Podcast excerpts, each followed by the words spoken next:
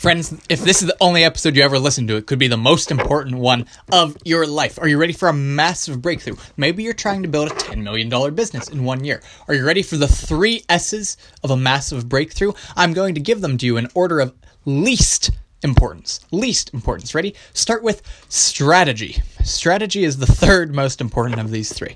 All right. How about Warren Buffett? Warren Buffett reads about 700 pages of material every single day, and he's about 90 years old, and he's done this his whole life in order to have be one of the best investors ever.